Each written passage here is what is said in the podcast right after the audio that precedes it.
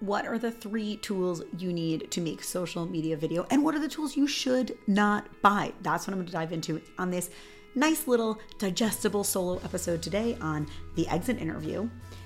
I have written about this for Fast Company magazine and I feel very, very passionately about my graveyard of dead equipment.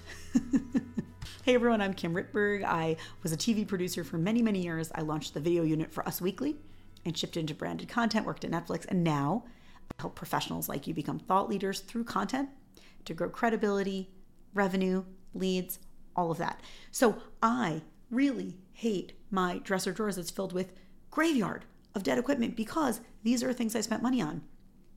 I thought I would use them. I really did. By the time I wanted to return them, obviously it was too late, receipt, warranty, whatever. This is because if you are running a business, you are not a filmmaker. So if you're a filmmaker, go be a filmmaker. Hooray, good for you. I've had clients come to me and the first questions they ask is, What equipment should I buy? And way before that, cart before the horse, I'm like, What do you do? Um, what's your brand ID? Like, how do we message who you are? How do we make you seem like the world's greatest business owner, um, cat food seller, uh, real estate agent, um, life coach, health coach, lawyer, dentist, tooth fairy. Actually, I met someone who dressed up as, as the tooth fairy for their job, but that's not my client. anyway, the important thing is you do not need a lot of fancy equipment. So I'm here to tell you what you do need. So the crux of what you're putting out there, if you are a professional and you're trying to show up confidently, the very first thing I really think you should be buying, well, the first thing you should buy is consult with me. Just kidding. Um, but first, you need your strategy in order. You really need to understand what am I filming? How often am I going to film it? What are these videos going to look like? All of that. Let's say you're going to start filming videos. The first thing you should buy is a tripod with a ring light. Ring light. The tripod is something you're familiar with. It has three legs, tripod, and then on the tripod is a circular light, and it looks like a donut, like a big light up donut and you can often put your iPhone in it. So this becomes an all in one. The reason why I like this so much is because it's really important that you're lit well, meaning if you if you've ever seen seen someone on Zoom and they look like they're in a cave, they're like being kidnapped, it's because they're not well lit. So you really want good lighting on your face. You do not need some crazy huge light kit. Actually, I in fact got rid of my light kit. I think I gave it to my brother, I donated it, but I'm not going to set up a light kit every time I record even though I'm an award winning video producer. I'm not going to set up lights in my own house. That's not what I do. I'm not a camera person. I'm a writer, I'm a producer, I'm a director. I do strategy. I'm not going to set up the lights. So do whatever is easy. Do whatever you will actually use. So get that tripod, get that ring light. You're going to pop your phone in there.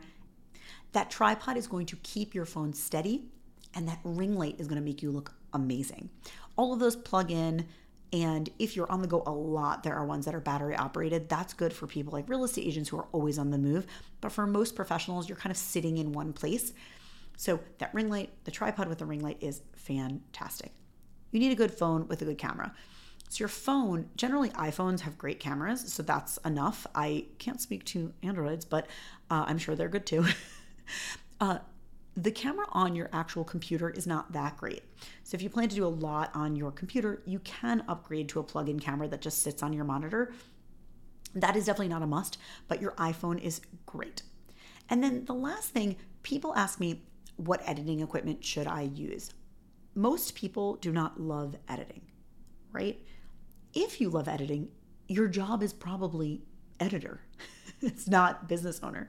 So I say use the simplest editor you can possibly find.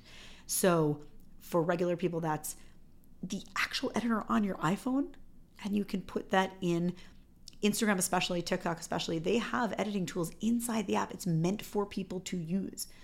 If you're ready for the next step, CapCut and InShot are great. They're very, very, very easy. Uh, those are super, super easy to use. Um, I am very, very bullish on do not bite off more than you can chew. The most important thing is showing up. It is not how beautifully you edit.